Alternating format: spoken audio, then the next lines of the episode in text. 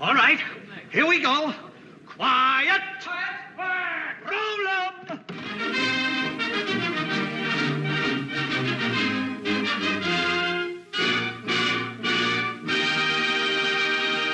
Hello, and welcome to the Big Picture Podcast, where we take a look at the latest movie news, the films of today and yesterday, and put them all into some sort of context. Seated across the microphone from me right now is Film Buff Online editor in chief.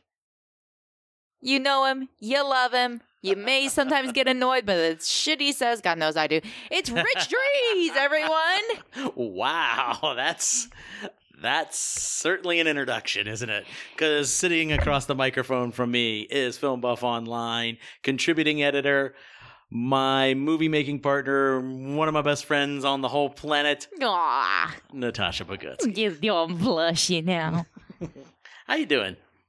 I'm wearing a lot of pink. Yes, you are. It's discerning. It's it's disconcerting. Excuse me. Wow. You're not normally a pink girl. You know what I'm saying? What, am I a funny girl though? Nah, I see where you're trying to go with this. Is the worst segue ever. you started it. I just jumped I- on it. I wasn't intending that to be the segue, but okay, let's get into it. Funny Girl, Barbra Streisand's Broadway debut, And a wonderful film. and a wonderful film. It launched her into her stardom, And got her an Oscar. and amazingly, it's never been revived on Broadway for 50 years until just now with Booksmart's Beanie Feldstein. Yeah. It's Yeah. it it went into previews last night Mm-hmm. and it's not doing well. Um I saw EW's uh article headlined was uh pretty much saying that it was a decent performance but can't get past the miscasting in the center. Ouch. Ouch. Yeah, it was like they were like something about it. Uh, I think they said that doesn't have the shoes of Streisand. Well, no one is able to step into the shoes of Streisand, to be honest. Mm. Um, I I think going with Beanie Feldstein is an interesting choice, Mm. and considering that Funny Girl is basically um, the life of Fanny Brice, one of the first uh, Jewish comedians uh, on the vaudeville circuit, Yeah. and one of the biggest uh, from that era. She's a good choice because she's a funny lady, and as an actress, she's you know she makes me laugh in Booksmart, and then in American Crime Story when she played She's Monica really good. Lewinsky, she was really good there. So she has the drama chops as well. So I'm I'm a little disappointed to hear that it's not doing well. Well, But then again, it's opening night of previews. it is the opening night of couple of previews. Yeah, yeah. I'm not worried until I see the New York uh, New York Times. Yeah, once the Times trashes it. I mean, and isn't it sort of like considered déclassé or a little off limits to Discuss the work before this- the opening. before the actual opening to do a review during previews? Um, I, I I would consider that yes. Um, I don't know if that's actually the rule or not. I, I, I don't know if it's a rule, but maybe an unspoken rule, a bit of gentlemanly code of conduct, perhaps. Please, uh, gentlemanly code of conduct died when the internet was invented. That's true too. And maybe, maybe I should just kind of. Uh, You were the last of a dying breed. Thank you. But uh, I'm realizing that perhaps I might not be as um, innocent in this regard myself. Uh huh. We ran a review of Book of Mormon during its previews, like the second weekend of while it was in previews. Mm-hmm. Because I saw it, I loved it, I ranted and raved about it, and I wanted to tell the world about it. Okay, it was a positive review, but you know, should you only do positive reviews then during a preview period or during things like that? Or should you just even if it's even if it's positive, should you hold off and then do your review once the show officially opens? I don't know. Um, but I will say, I the problem with Funny Girl I've seen the show, I've seen the film, hmm um, I've seen plenty of local performances of it. Everyone has, for the last 50 years, anytime there has been a production of Funny Girl, the lead always tries to recreate the voice and walk of Streisand. hmm It has pretty much become an impersonator show. Oof. It's great for mimics. Beanie is coming in trying to do something completely different. Mhm. Maybe maybe her her voice is not up to to par or up to powerhouse standards. I don't know what it could be. I don't know who could be up to that standard of Streisand, which is why you have to kind of set that to the side. Well- which is maybe what the EW critic is having an issue with. Well, here do it. here's the issue. Not to cast aspersions on this. You say no one could have that kind of wow, hmm but almost 10 years ago, maybe a little longer, originally, I believe it was Theater Mania, had run an article stating that Lady Gaga was going to be originating the role of Fanny Brice on Broadway for that revival That would have been fantastic. and see. would have been a powerhouse voice. Oh God, yeah, yes. Now, I will say, over the weekend or last Thursday, Friday, somewhere in there, I was listening to NPR, and they had an interview or a, a feature piece in the news about this revival, and you know a little bit of the history, how it launched Streisand and stuff, and they played a little bit of "People Who Need People" with from her Mhm. singing it. And then later on, they talked to the new director and they talked to Beanie Feldstein. And then they played a little bit of her singing People Who Need People. Mhm. And I thought it was perfectly good, perfectly fine. It wasn't, like I said before, you know, Streisand level, but I thought it was, you know, it was professional. It sounded nice. It sounded good. It sounded clean. Um, it was nothing I would ever say was cringy or like, oh my God, what were they thinking? But the problem that you run into is if they are if the center is not strong enough that whole entire show can l- easily fall apart oh yeah, it entirely rests on that. on yeah she it, yeah that's that's the issue that um i always had with the show itself is it has this big ensemble it has the the husband role and all that and when it comes down to brass tacks it's all on the shoulders of whoever's playing fanny Mhm. because no one has as much stage time as this person. If Yeah. you, eh, I wouldn't even say the husband is really a co-lead. I would put him in a supporting role. Yeah. There, there are a lot of musicals where, you know, there's a couple of lead characters, and if one of them's a little bit weaker than the other, you know, they still kind of make up and, you know, hold up that slack, and the show still works. Um, I'm really trying to rummage through my head, like, okay, if one person is terrible in this, uh, uh, it screws the whole show. And the only other thing I can think of is like Annie. If if you get a bad kid actor in Annie, everybody else Billy around her- Elliot. Billy Elliot. Okay. Yeah. Something like that. All the adult actors in the world acting their asses off aren't going to save that show if the kid is just terrible. Um, I would. But but I- even for I would even say cabaret. okay. I mean, yes, you have your MC. Yes, you Mhm. have the the boyfriend, or not the boyfriend. Um, her her friend, Yeah. who in the film was played by Michael York. Uh, I can't remember the character's name right now. That's why I'm. I, It's, I've never seen a, a stage version of Cabaret. I don't recall. I have- I've seen the movie like twice, and the last, second time was years ago. yeah, I have watched uh, recordings of stage versions, Mm. but um, yeah, I, I would say that if you have a a not great center for cabaret, it could uh, it could fall apart on you too. hmm Yeah. Um. So And, and the beauty of cabaret, despite how Liza Minnelli did it, is that your lead is actually supposed to be just kind of meh. yeah, the Sally Bowles character. Sally Sally Bowles is in the in the play. She's more. She doesn't have the the. She's not supposed to have the talent chops of Liza Minnelli.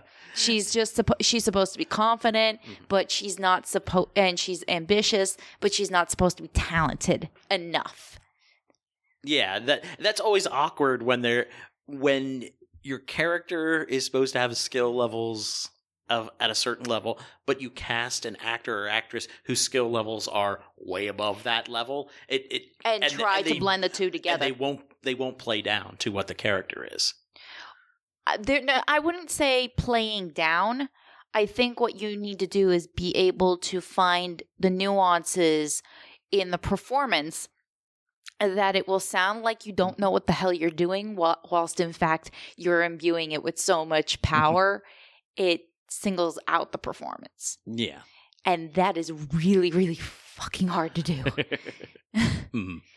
Um, do you think though, if most people do hold off on doing their reviews until opening night, um, will that EW review still that they did during previews from last night will that still hurt it, or do you Um, think if they manage to fix the issues or straight, you know, tighten things up, and it's a much better show in a couple of weeks when it does get, you know, officially open, will that be enough to carry the day? maybe if there are changes um it might work. Uh it also might be hey it's preview jitters. It's my it's my debut on broadway. I'm i'm nervous as hell and someone just wrote a bad review. Like there there are a million things that could have happened here. Um and that doesn't mean that it won't be a bad show or that she won't give a fantastic performance True. And So- it might even take her a week or two or three more to get comfortable. yeah And- exactly I don't have a problem with that, you know? Yeah. And when you're Um, doing long runs like that, sometimes it's it's best if you can kind of ease into it. That's what previews are for. It's for making mistakes, for fucking up, and and that is why you charge audience members a reduced ticket. Yes. and and it also allows you to tweak lines and stuff too. Because there were a couple of jokes that I recall not being in the, the preview that I saw of Book of Mormon that weren't there when I went back about a year later. Uh, they were just gone and they were substituted lines, Mm. um, which is fine. Keeps it fresh for the actors as well. Yeah. But let's get on to the meat of our uh, of our episode this week. oh shit, we were talking about the wrong show on Broadway then apparently. uh, well, um, we're talking about something that's had some bad reviews in the past. Um, the Fantastic Beasts franchise, our Harry Potter prequel series of films that have not seemed to gone over well with fans and with critics. Still make just enough money to at least get a second sequel now. third Second it's, sequel. It's yeah. second sequel, yeah. It's the Um, third film, yeah. The uh, Secrets of Dumbledore. Dumbledore. Yes. You almost said Grindelwald. I did because Yeah, I'm still kind of stuck on there. Yeah, on Crimes of Grindelwald, The Secrets of Dumbledore, and well, first of all, let's just preface this conversation by saying there's going to be spoilers. I'm going to have to deal in spoilers to talk about some of this stuff. I would agree. Okay. So right off the top, where were you feeling? Uh, I know. Okay, let's. You let's wanna- you before I, s- before I you want to start at the end of the last film, don't Yes. you? I want to start literally with us walking out of the theater at the critics screening for Crimes of Grindelwald. Oh, I was ballsy that night. yes, you were. I was on Um, fire. We were coming out with a bunch of critics. There was also some, you know, average folk there because it was a word of mouth screening as well. And the publicists uh, from the marketing firm who do, you know, that run all the stuff in our region. Yeah, it was kind of- Approached you for a kind of polling the you know the critics who were there for you know for some quotes or some feedback. And, and I jumped in. and she knew me because of um just from working with me the whole t- all the time. Um i don't think she realized that you outside of being my guest at that screening were also like my podcast co-host. But they, i was trying to politely beg out because i just didn't think uh, crimes of grindelwald was all that good uh, i was disappointed with it i thought it was a sloppy mess um slightly less sloppy than uh, the first fantastic beast movie And you were far kinder than I was. and I was just in the process of just trying to be like, let me go, let me let me slide out of here without you know hurting anybody's feelings or anything. And you said, I have a quote for you. I think J.K. Rowling needs to go back and read her own books. "Yep," and. uh, I guess they didn't take it too seriously because we continue to get invites back to screenings. but uh, it- You've never seen me like that. no, you were livid. I was very, very, very Well, you're- angry. You're a super diehard uh, Harry Potter fan, though. Oh, well, there are definitely uh, more diehard fans than I. Well, true, but um, you're. but I you're- would consider myself a Potterhead, yes. Yes, you're much more of a Potter fan than I am. I like the I like the movies. I'm intrigued by the lore and the world building, and I I'm fascinated by some of the uh, mechanics of the wizarding world and how they relate to the mundane world and things like that. But this um, just didn't feel right. It didn't feel good to me how they were doing some of this stuff. Um, in terms of exploring these the the larger world with the character um, of Newt Scamander, and I, I I was very disappointed with the second film because it kind of moved even further away from what the first film had promised us in a way. Do you follow what I'm saying? Yeah, it was definitely setting things up uh, in a different light. I liked what they were doing. I liked the idea of um, starting a wizard muggle war. I mean, that has been something that Harry Potter has really kind of delved into a lot was this idea of purebloods, uh, wizards versus muggles and whose world is it actually and why do we have to hide and for their sake because muggles are idiots um but they're like ants Mm-hmm. that And- need to be squished or conquered and it, it felt like it was heading towards world war ii which um we're late 20s probably heading towards early 30s at this point Yeah. um so i thought that was a, a nice we're under 10 years away hmm kind of thing. Um, but the end sequence of the last movie word is announced by Grindelwald, uh, Johnny Depp at the time, um, to a character by the name of Credence, played by Ezra Miller, that he is a Dumbledore by blood, um, and that his name is Aurelius Dumbledore. I was did I actually audibly yell "What the fuck" in the movie theater? Um, I don't recall, and if you had, I probably would recall that. so, um, I so, so I might have I might have mumbled it under my breath. so, do you? How do you feel about how they further explored that with Secrets of Dumbledore? Okay. Um I now that I know kind of what they were getting at for this movie, I feel a little bit better about it, Mhm. but had other elements of um that backstory with Aurelius come into pl- if it hadn't come into play, I would still be absolutely livid about it. Um the problem I always ran into is in Harry Potter and the Deathly Hallows. There's pretty much a chapter, almost a chapter and a half, Mhm. about Dumbledore's backstory and his relationship with Gellert Grindelwald and their um their obsession over the Deathly Hallows, the Elder Wand, the Resurrection Stone, and the uh, Cloak of Invisibility, um, which were said to make one Masters of Death. Gellert, uh, Gellert has the Elder Wand Yes. and we know Dumbledore obtains the cloak of invisibility from James Potter and he had the resurrection stone. Um but it talked about their their friendship. They never actually describe it in the books as being that they were lovers.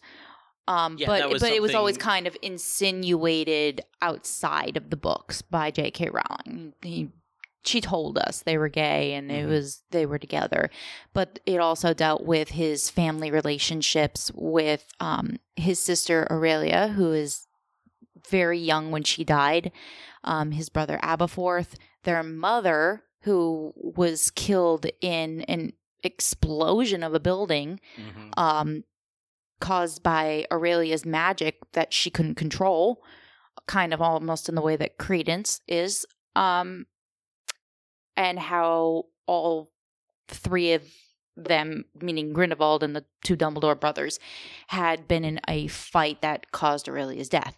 Like all of that was in Deathly Hallows, but never discussed in the movies. It, was never talked about. It never went into any sort of backstory. It was just like, here, here's Aberforth Dumbledore. We're throwing him in because he actually does need to be in the in the last movie, but we're not going to tell you why he's here or that he even existed prior to this.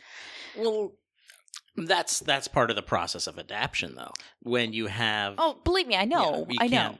But once we got here, um, and Dumbledore was starting to play a, a little more of a role when he was younger, and considering the relationship between him and Grindelwald, it felt necessary that we needed to see more of the Dumbledore brothers and uh, of Aberforth.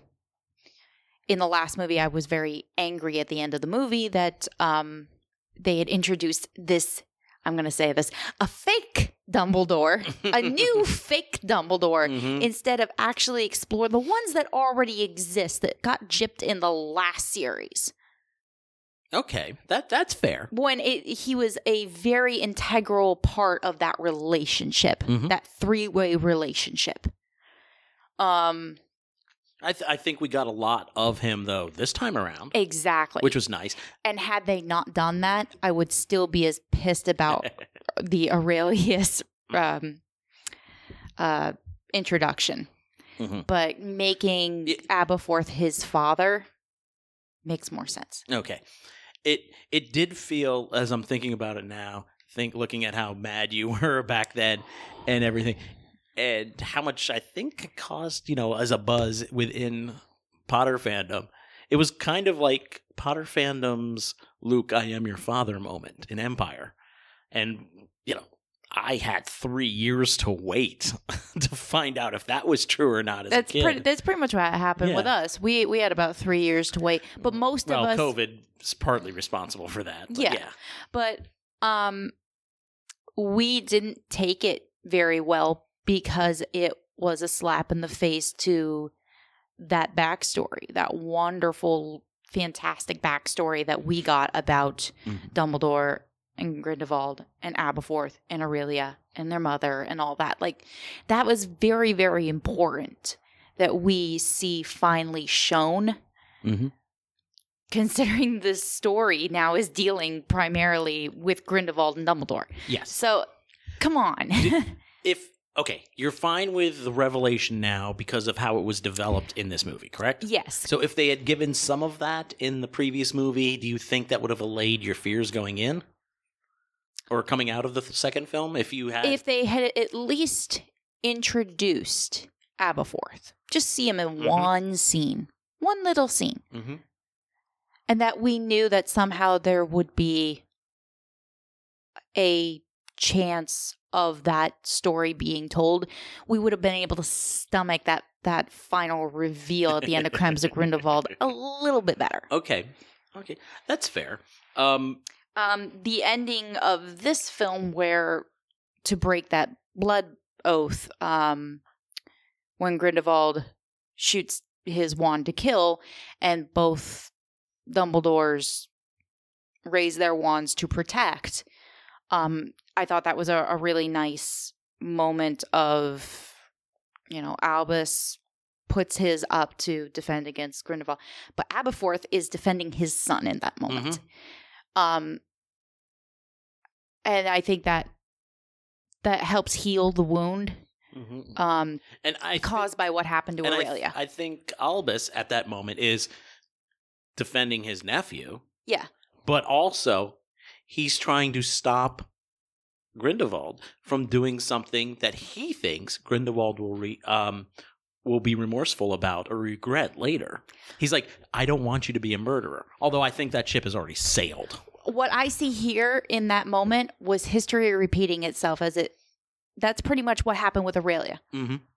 All three oh, of their so it's a all three- an echo moment or yeah, all three. poetry. Well, they said in the backstory there that all three of their wands went up. They couldn't tell which spell killed her. hmm So I like the idea that instead of those two firing back at Grindelwald, they were pretty much creating a shield hmm for a victim. Okay. So Now- that so history didn't repeat itself. Now, part of my problem with this movie, though, is what you just said. A lot of backstory, a lot of explanations, a lot of yapping. Um, we've got we get um, some backstory and explanation about uh, the Dumbledore boys. um, and by the way, that's the same painting. Yeah, it is. Okay, okay. It's the I same just- I- room too Oh, okay, okay. from Deathly Hallows. hmm And um, was it because I watched the first two Fantastic Beasts again right up before you know, like a couple of days before I went to see Mhm. uh, Crime. Uh, did that again. Secrets of Dumbledore. Secrets of Dumbledore. Um, did they use the Room of Requirement in this one or the last one? This one, This one. Okay. So yeah. So there's another you know Potter. Potter reference there. Uh, feels like they're trying to tie it a little bit more towards the original series. I don't know how much they can do if you know your your main story is set 60 years before uh, everything else. But Well, at, actually, it can get pretty pretty close because um, we're about 20 years away from Voldemort opening, not even 20 years away from Voldemort opening Chamber of Secrets, probably about 10 years. Um, so if, I mean, there is a possibility you can start laying things down. mm-hmm.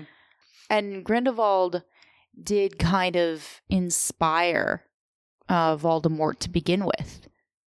And for Yeah. all of you guys, boys and girls listening at home, waiting for this great giant epic battle where Dumbledore and, and Gellert fight to the death, you should probably know that Gellert does not die. canonically, no, he doesn't. No, and there's actually a scene in in Deathly Hallows where Voldemort goes to visit him to find out who has the Elder Wand, and he's the one that tells Voldemort, "Guess what? It's buried with the guy that you had murdered." Mm. Um. So so where does the the franchise? Yeah, okay. Um. Let's set aside the fact that right now this fran this is the cursed franchise. Um. Between you know COVID delays, J.K. Rowling's um transphobic statements on Twitter, uh, Ezra Miller being a his own giant issue for two franchises at Warner Brothers right now um, having to deal with Johnny Depp. If this franchise goes forward and the box office right now doesn't look too promising, if this franchise goes forward, do they continue to do stuff and maybe you know get up to that moment of Tom Riddle opening the Chamber of Secrets? How do you see these last two allegedly planned movies playing? What should they do to bring fans back? Because it doesn't seem like the fans are flocking to these films in even a small fraction of how they used to come to the Harry Potter films themselves. I think they need to introduce a couple of players um, from the original story. Uh, we started to see that a little bit in this one, where we got Minerva McGonagall. Well, she was in the last one. but Very, she got like two lines. yeah. It was like, oh, wait, isn't that supposed to be McGonagall? And that, yeah. But I would have casted someone a little bit if they're going to expand on that role. I would have casted a bigger name. Mhm. Um, the the problem you're running into right now is most of the people in the cast, and I applaud them for doing this, but it's also not a box office draw. Is they were casting a lot of unknowns. Mhm. I mean, Katherine Waterston, Eddie Redmayne are well known. Yes. Um, Dan Fogler is well known in certain circles. True. I love him, but he's known oh, in cer- Yeah, certain circles. He's, he's wonderful. And He's, not exactly the biggest s- box office draw. they give him so much to do here. Oh, and he's, so, good in this. Yes. He's so good. Mhm. Um, he's the center of I think this entire franchise. Not so much Eddie Redmayne as Mhm. as his Muggle portrayal. What I would like to see done with this is you and I were talking about this the other night. Th- this film ends with finally Dan Fogler's character of uh, Jacob Kowalski marrying Queenie Goldstein, who is a witch. Not A mug- Beanie Feldstein, but Queenie Goldstein. I said Queenie Goldstein. I know. I'm just oh yeah, yeah, yeah, yeah, calling back to before. Yeah, whatever. Okay. Okay. uh, who is a witch. So we are seeing one of the first major players of a inner intermagical inter, intermagical. oh, is that what we're calling it? Uh, that's what I'm going to call it. okay. Um, marriage, and um, it was being used at the end of the movie by Grindelwald for a brief moment as this is what they want. They want us mixing. He pointed at them as if he knew that by those two getting married, he may not even have to to make a statement. They're going to make a statement of their own, hmm and the magical community will be up in arms about it. He, I think he manipulated that just right. But I- he, he's pretty much just trying to start a race war. Yeah. Oh God, yeah. And I mean, for the time period too, that's great because you know you're in the like late twenties. This is like when the Ku Klux Klan was starting to rise in the South in Yeah. the U.S. I think that's an interesting parallel. I wish the movie And, had some stuff that took place in the U.S. so you could maybe see that, and I love how some more stuff like in the South of the U.S. Yeah, and I love how in the City. in the magical community, um, obviously color and and race is not an issue, Mhm. whether you are magical or not, and how much of your your family is magical is more the issue. Yeah. Um, they have their own version of that. yeah, it almost becomes a caste system for wizards and witches too. then. yeah, Um, but again, spoilers for pretty much the end of this movie. Uh, the the plot line of Queenie going over to Grindelwald's side and coming back. Mhm. Um, that's resolved. We have a happy ending here for Credence. for Credence. Um, Queenie and Jacob get married. Um, after being sidelined for the entire movie, probably because the actress said she stood with trans people. Um, Also, we, we have she might have been filming something else, uh, maybe both. Mm, I'm not sure she was filming other things. Um, but you know, she's back and she and Newt seem to look poised to continue their relationship. Everybody's kind of got a happy ending. Uh, except the only loose plot thread you have is Grindelwald still out there. If they don't go forward, do you think this is a satisfactory conclusion to this arc of the movies? if they decide to not go forward, they've kind of wrapped it up quite nicely here. Mhm. Um, the magical community has turned its back on Grindelwald after his attempt to hoodwink them Mhm. um, into making him the ruler of pretty much a confederation of wizards for or, across different the globe. wizard nations. Yeah, Which, is That's this- why I said confederation. Okay, is this a the first time we've seen or heard of that? Because I always just- just assumed that okay, the the wizard the wizarding world's nations broke down along the same borders of non magical nations. Yeah. So like, you know, it was just you know we've had the U.S. Um, Congress of Magic or whatever that was. Mhm. Um, so you know, it was all just it. It suddenly was like they're suddenly introducing like you know this other thing that's on top of that, and It's their version of the UN, but okay, the UN has an actual governing body. yes, and this is like somebody's going to be the head of their version of the magical UN. Yeah. Was that ever mentioned before? Is that in the books, or, Um, or is this just something new that was layered on? The border section has been mentioned before, just like other nations have other schools. Mhm. Um, the Confederation, I don't remember. I don't think it has, or if it was, it was just kind of a brief, you know, meh, and then it just continued on its own way. it felt it felt like uh, oh there's this other thing and that's what he's going to try to take over this time it f- it felt i don't want to say forced but it was like oh really suddenly we have this you know it, it just seemed to come I up out think of it, nowhere no, I think it might have been mentioned one other place at one point, um, but it was never actually delved into. Mhm. Um, the issue that I've always had with breaking down the borders and all that is that Voldemort was never really the biggest threat. And I've never really considered him the biggest threat i i- comparatively to to Grindelwald. Grindelwald's uh, plans were always bigger Mhm. they were they they were worldwide plans. Whether or not they succeeded he definitely was thinking on a global scale. Whereas voldemort makes everything personal. He does darker shit. He will kill and torture and and oh his, his stuff is he is worse than grindelwald in his crimes and his acts. Mhm. but he was pretty much just England. i'm i'm pretty sure i'm recalling uh voldemort not really caring or probably tacitly instructing bella uh Bellatrix? Bellatrix to to kill a baby at one point in the movies. Uh, in like the last one or the second to the last one. Like they had already killed the people in the house and then there's just like the baby sitting in on the floor and they both kind of come in and he walks out and you just hear a bzap and the baby's gone and they don't say that yes she killed the baby but or was it or maybe it was in the I can't I honestly can't remember where it is now maybe it was in see between rewatching all of the Harry Potter movies just a few months ago for the 20th anniversary I don't think that's in the movies And at all.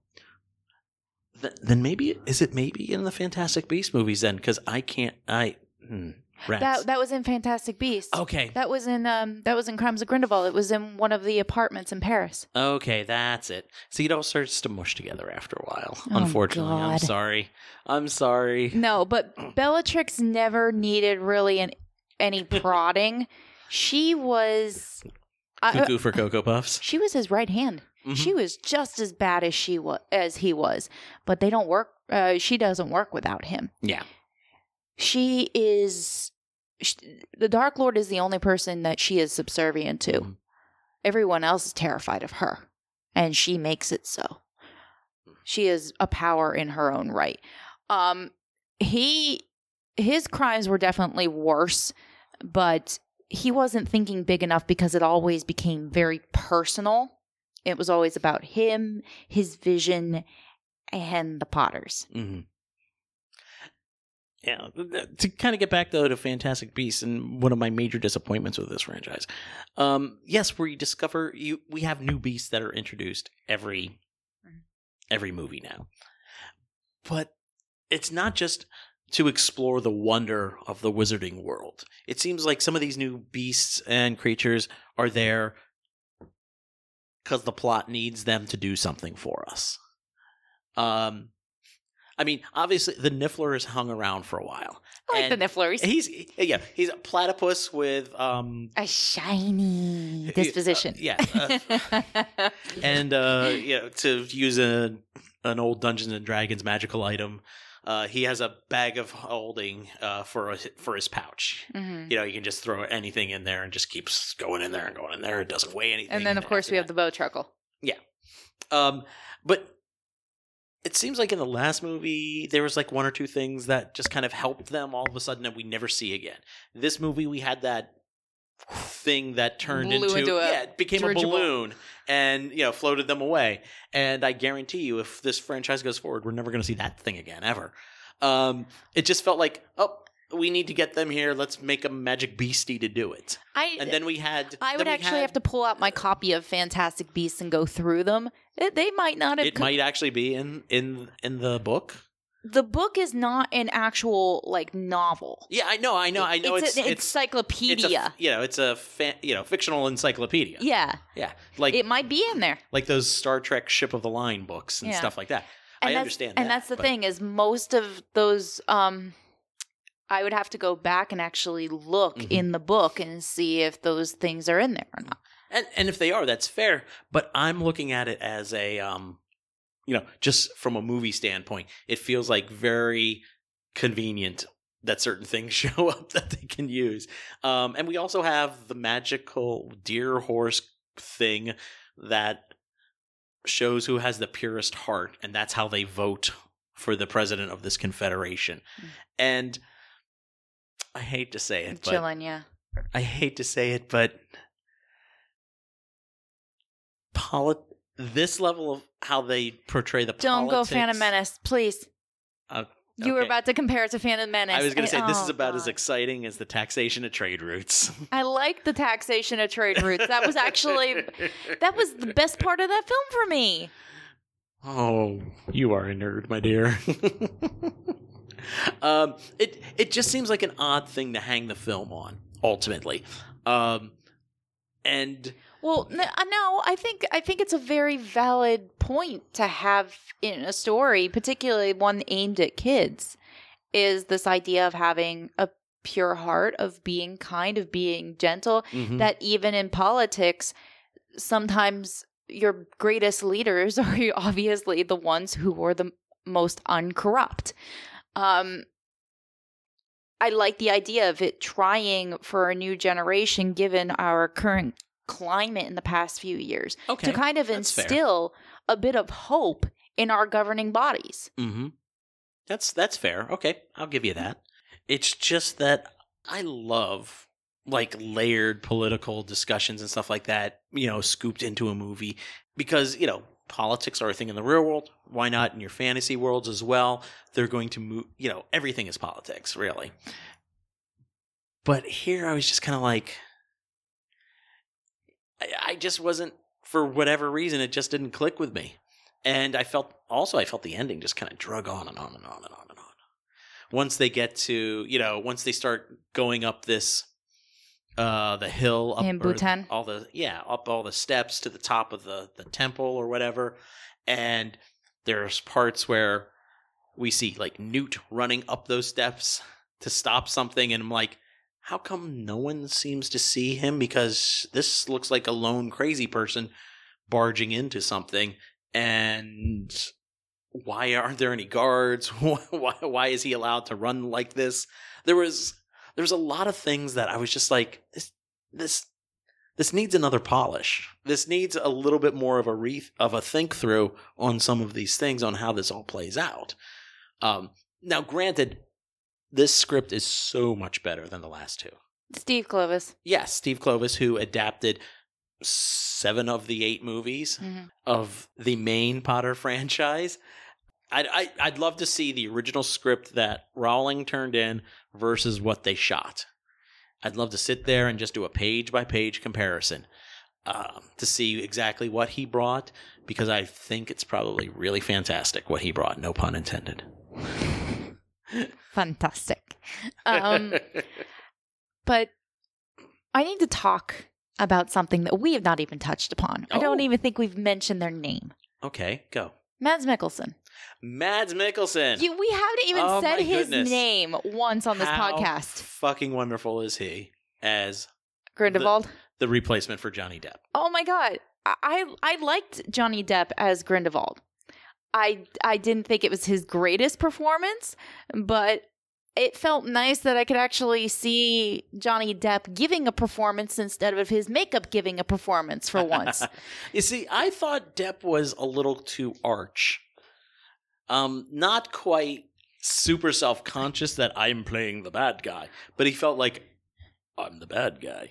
For Here, I felt for the first two films, that, Yeah. I feel like that's what was needed. But once you get into this story, you needed something more layered. yes, you definitely Mads Mikkelsen definitely brings it because this is much more about the character Yeah, of Grindelwald. He's he's not as I referred to him recently, either here or when I was uh, guest hosting over on um, Loud and Nerdy. He's not uh, Magic Hitler this time around. um, he's actually you know a much layered character, and I like that. And Mads brings it. him It- and that- Jude are That perfect first together. scene together It's is amazing. It- I think the first scene is so good, it, the rest of the movie does suffer in comparison. I would agree with you, actually.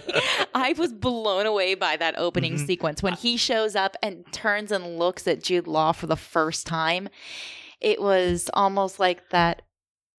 There was a twinkle in his eye I, yeah, and a pain. hmm There, there was a lot said without words in that sequence. I know. And it was one of those things. I'm sitting there in the theater going, "Oh my god, why are people sleeping on this movie?" I understand, you know, you know, being upset with Rowling and the Ezra Miller and the Johnny Depp of it all, but oh my god, this scene is. And then the rest of the movie was that was okay, but but it wasn't it wasn't as good as that that opening sequence.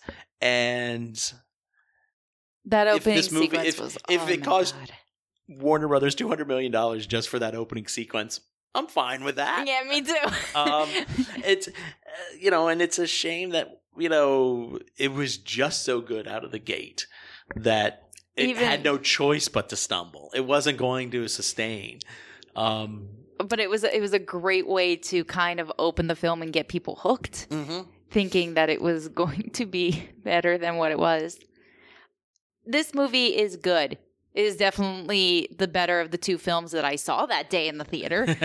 As true. I saw Morbius um, that morning, It's- and as much as I will say this really quick, Jared Leto and Matt Smith in the first half of the film feels like Mads and Jude here. in that first scene. Yeah, Okay. and then the second film, uh, second half of the film of Morbius goes so far deep down into the shitter, it just can't recover. Here, this one only stumbles and falls to its knees. Hmm. It doesn't go straight down the hill. Mhm. Now, um, this I mean, ultimately though, fan, uh, Fantastic Beasts: The Secrets of uh, Dumbledore is still just slightly worse than the worst of the Harry Potter films. Whichever Harry Potter film you don't like the most, or which you ever you don't like the least, or you like the least, um, this is still going to be below that. I actually don't think there really is a bad Harry Potter film. I don't think so either.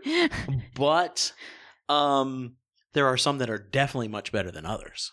I think the first two, and I've said this before. Which is interesting considering the first two have the most amount of Academy Award nominations to its name. Yeah, uh, yeah, I know this is my my feelings here fly in the face. no, of that. no, with But- three, that's when it got an energy to it. Yeah, the first two I think are very They're for children. are almost too referential to the books, Yeah. and they they don't allow themselves to flex and be movies telling the same story.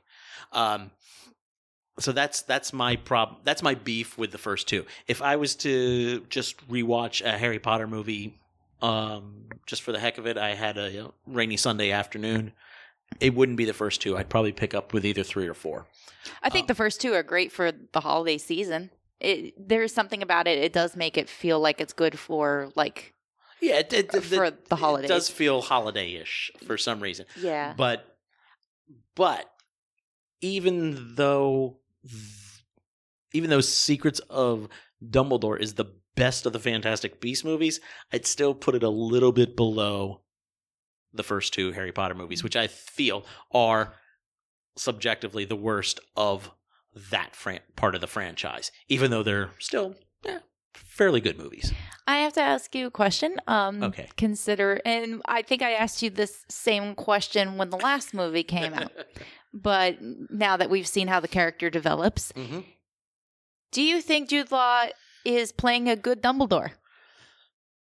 He's the only character from the Harry Potter franchise that has a very large role in this one. Yes. So, we have 60 years from the point where Jude Law's Dumbledore is to the beginning of the Harry Potter films. Um, that's a lot of room for growth and change. However, I can see the Dumbledore that we are familiar with from the Harry Potter films within his performance. He's got a twinkle, He's got a little bit of a twinkle, uh, an eye. earnestness. Mm-hmm. Um, faith. He has faith in the goodness of people, which, Yeah. um, which I think is very important uh, because that comes into play very much in the Harry Potter films, um, or books too. I love that he is very honest right out of the gate. I need you to trust me even when every instinct tells you not to. Mm-hmm. That is something I think that even in the Harry Potter franchise has always been prevalent. Um, that people will blindly follow him because his nature is it's not just powerful. It is a force for good and, and change in the world. Yeah. And and uh, we can see in both well. three versions of the character because there is two actors who Yeah. played uh who played Dumbledore um in Harry Potter that you know they're still carrying even though he got some sort of closure in this movie he's still carrying that that pain of losing his sister of not having a good relationship with his brother. And the star-crossed lovers. Yeah, and ultimately, you know, how things unfortunately fell apart with his relationship with Grindelwald. And even with all of that, he still remains positive and forward looking. that moment where the qilin bows before him and he kneels down to it and He's like, nope. he well yeah he says no um but i think he also realizes that he doesn't desire power almost in the way that if gandalf had the one ring it wouldn't be good. Hmm it it, it would corrupt him. And he i think that is a fear of his that drives his goodness. Hmm I I don't think if he were in that position though he would allow himself to be corrupted. At worst, I would see him possibly paralyzed at points as to what to do because he's trying to avoid being corrupted. And he might even be afraid of that as well. I I Mhm. think Jude Law's um portrayal in this is just I- this is this is going to be a rough thing to say considering it's the film itself. I think it's one of the best uh performances he's he's given in a very very long time. Um obviously King Arthur didn't do it. Uh, Sherlock Holmes didn't do it. Um I, I like him in Sherlock Holmes, but it's not a big performance role. No, no, no. no. Um, like he's been so attached to these big blockbusters that are not exactly the most character-driven aspects. I mean, Captain Marvel, no. Um, Anna Karen. Anna Karenina back in 2012 was like the last character based role I saw him do. But that was 10 years ago. Mm-hmm. And I was very impressed that between him and Mads, they just brought a next level to the performances in this film. And I feel I feel terrible for Eddie Redmayne.